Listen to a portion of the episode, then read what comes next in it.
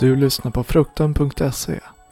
Novellen Alfa och Omega är skriven av Erik Odeldal och uppläst av Andreas Rosell. Evalds hemtelefon ringer och väcker honom ur en orolig mardrömsfylld slummer. Drömbilderna försvinner ur hans medvetande men lämnar efter sig en besk och kvalmig smak i munnen. Han smackar med tungan mot gommen och letar efter sportflaskan med vatten som alltid står på nattduksbordet bredvid sängen. Fingrarna hittar den inte och drar slutsatsen att han måste ha viftat ner den på golvet under natten. Troligen medan han drömde om något som han just nu är glad att han inte minns. Telefonen ringer igen. Den är gammal och grå och av plast. Med nummerskiva och bra resonans. Signalen skär genom det sista av sömnslumret och plötsligt är han klarvaken. Han har en klump i magen, tung som ett bowlingklot. Tjänstemobilen är urkopplad och alla på kontoret har fått strikta order om att inte höra av sig. Om det inte är absolut kris. Då och endast då får de ringa honom hem. Och nu ringer hans telefon. Evald är på betald ledighet. På andra jobb skulle det kallas semester. Men anti-agenter har aldrig semester. Det skulle inte kännas rätt att kalla det så. Inte heller blir de sjukskrivna. Det sista någon vill är att Försäkringskassan tränger sig på och frågar om anledningen till de anställdas ibland ovanligt långa sjukfrånvaro. Evald har inte varit på betald ledighet på över sex år. Inte sedan den senaste perioden av invasioner startade. Han är för bra för att vara borta. Det ska kännas skönt att vara behövd sägs det. Men Evald önskar bara att de skulle glömma bort honom. Tappa bort hans adress. Förtränga hur han ser ut. Förlägga hans telefonnummer. Telefonen ringer igen. Han sätter sig upp i sängen. Lakanet klibbar fast mot hans nakna kallsvettiga rygg. Han drar loss det. Slänger benen över sängkanten och går på stela ben fram till telefonen. Tvekar ett par sekunder innan han svarar. Tänker att det är nu och inte senare han har en chans att låta bli. Men den förbannade pliktkänslan vinner och han lyfter på luren. Evald Larsson, säger han och är förvånad över hur mörk och rosslig hans röst är. Han har inte pratat med någon annan än katten på sex veckor. Det är Granström, säger en ljusare röst på andra sidan linjen. Granström är tillförordnad chef på Antisai söderort sedan tre månader tillbaka. Den riktiga chefen, Olofsson, har ingen sett till på fyra månader. Inte sedan Evald skakade hans hand en sista gång och sedan såg honom försvinna bakom källardörren i det där huset i Stureby. Evald höll ut ett par veckor till på jobbet efter det. Men till slut sade nerverna ifrån. En av hans kollegor fann honom i personalköket på våning tre där han låg i fosterställning framför kaffeautomaten. Det krävdes fyra vuxna män för att bära honom till hissen och ner till ambulansen som mötte upp utanför huvudentrén. Han låg två veckor på specialavdelningen innan de skrev ut honom med strikta order att hålla sig hemma. Han skulle inte träffa någon annan än psykologen som jobbet skickade en gång i veckan. Och ändå ringer Granström. Trots att Evald har fyra veckor av betald ledighet kvar innan ens läkarna ska avgöra om han är redo att komma tillbaka. Jag hoppas att jag inte stör, fortsätter Granström. Han låter nervös. Som att han i alla fall förstår hur olämpligt det är. Och ledigheten är bra? Evald vet inte vad han ska svara. Så det som kommer ur hans mun är precis den sorts plattityd som man kan förvänta sig. Jo tack, dagarna går. Granström hummar, tystnar ett tag. Jo du Evald, säger han sen. Jag borde verkligen inte ringa dig, men vi har något av en situation. Evald suckar. Marken gungar under honom. Han blundar, återfinner balansen, tar ett långt djupt andetag. Jag kommer in, säger han och lägger på luren innan Granström hinner säga något mer. Han kränger av sig kalsongerna och ställer sig i duschen innan vattnet ens hunnit bli varmt. Han behöver chocken, något som stimulerar andra känslor än den panik han känner i magområdet. Medan vattnet strilar ner för hans ansikte lyfter han sina händer framför sig. Det skakar, nästan komiskt mycket. Han stänger ögonen så hårt han kan, knyter nävarna och borrar naglarna in i handflatan. Repeterar orden hans psykolog har sagt till honom. De vet inte vem han är, de vet inte var han bor. Han är helt anonym, han är helt säker. Så varför kastar han sig tillbaka rakt in i deras armar då? För att Granström har en situation.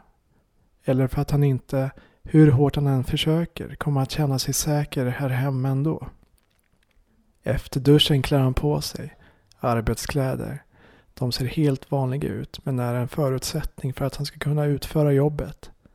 En skjorta med inlägg av silvertråd och glasögon med silverbågar. Kavajen är av helt vanlig Svensson-standard. Men han häller en halv deciliter salt i varje ytterficka. Till sist sätter han på sig skorna. De ser ut som vanliga italienska läderskor men är ovanligt tunga. Inuti sulan finns en tunn platta av järn. För de som vet vad de ska lyssna efter så är det klapprande ljudet från skorna det bästa sättet att höra om en agent är i närheten. Silver, salt och järn. Man kan aldrig vara säker på vilket av ämnena som är verkansfullt mot varelserna de möter. Men något av dem är det alltid, hittills. I kavajens innerficka lägger han tarotkortleken. Källan till Antisai-agenternas anonymitet. Av någon anledning så förvirrar korten varelserna. Så pass förvirrade att de inte kan ta sig in i agenternas huvuden. En smal lycka. De gör istället sitt allra bästa att skada dem psykiskt och fysiskt på andra sätt.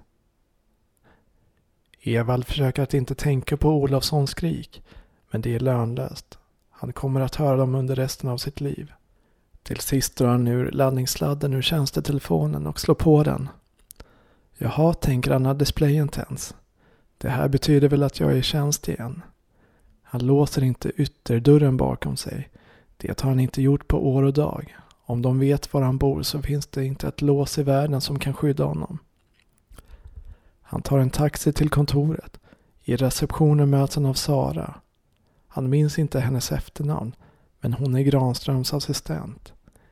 Tidigare jobbade hon för Olofsson. De känner varandra sedan länge. Granström sa att du skulle dyka upp, säger hon. Det är en dålig idé tycker jag. Du borde vara hemma och vila. Hennes andedräkt luktar tobak och hennes ögon ser trötta ut. Som att hon inte har sovit i natt. Eva ler och rycker på axlarna. Spelar sin roll. Det är mycket man borde. Vad har du åt mig? Hon räcker honom en tunn mapp. Inte mycket. Vi fick ett larm igår kväll och Janssons grupp skickades dit för att undersöka. De fann varelsen stryka omkring i skogen utanför ett villaområde i Älvsjö. Påpassligt nära ett av våra skyddsrum. Och? Ja, de lurade in varelsen i gångarna och öppnade silverfällan. Allt verkade gå bra. Jonsson rapporterade in. De planerade att påbörja förhöret inom 20 minuter. Jag antar att det är nu vi kommer till de dåliga nyheterna? Hon nickar. Efter det anropet hörde vi inte av Jonsson igen. Klockan ett igår natt skickade vi en ny patrull till skyddsrummet för att undersöka. 45 minuter senare hörde en av dem av sig. Den enda som överlevde.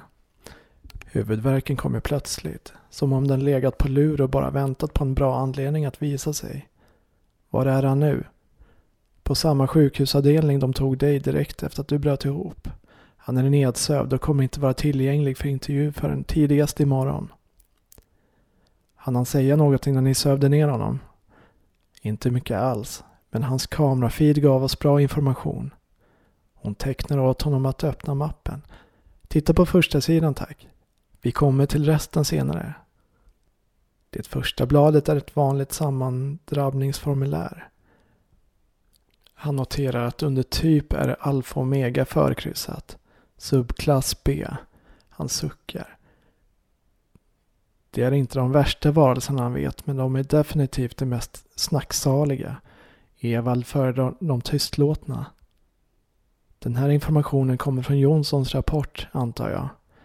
Ingenting jag ser här borde ha överraskat dem. Det kan alltså inte stämma. Sara nickar. Vi drog den slutsatsen också. Alla mätningar säger att det är en alfa omega. Men det måste röra sig om en, om en helt ny subklass. Något vi aldrig har sett förut. Jag förstår fortfarande inte varför ni måste ringa in mig. Det finns många andra som har djupa kunskaper om EOS och många som har gott om erfarenhet av att ta ner dem. Sara sväljer. Han ser att hon är nervös. Hon som alltid är så samlad. Titta på nästa sida, säger hon. Han vänder på bladet. Först är han inte riktigt säker på vad han tittar på. Bilden är en ensam ruta från en film tagen med den kamera som alla anti-agenter bär med sig. Fäst på ena axeln under alla uppdrag. Ständigt observerande. Den är suddig, tagen ur en sekvens där agenten måste ha rört sig snabbt sidledes. Eller kanske vänt sig om hastigt. Dessutom är filmen tagen i ett mörkt utrymme. Troligtvis en av de betongklädda korridorerna i skyddsrummet. Det är en suddig massa. Ett sammelsurium av detaljer han inte kan få ihop till en fungerande helhet. Vad exakt är det jag letar efter, frågar han. Aningen irriterat att hon inte bara säger det rakt ut. Titta igen. Han kisar och plötsligt ser han. Fotografiet är mycket riktigt från en av korridorerna. Längs väggen ligger en hög av vad han först trodde var kläder, men snart inser att det är kroppsdelar. De ligger kastade där, huller om buller. Han känner igen ett par skor, samma modell som det han har på sig just nu. I det här sitter fötterna kvar. Benen sticker upp kanske 20 centimeter. Resten av kroppen ligger någon annanstans i högen. Evald smakar något surt i munnen. Det hela är fruktansvärt. Men det är inte högen med kroppsdelar som skrämmer honom till djupet av hans själ.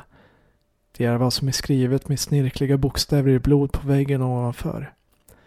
Evald Larsson står det. Kom. Hans namn. De vet vem han är och de kallar på honom.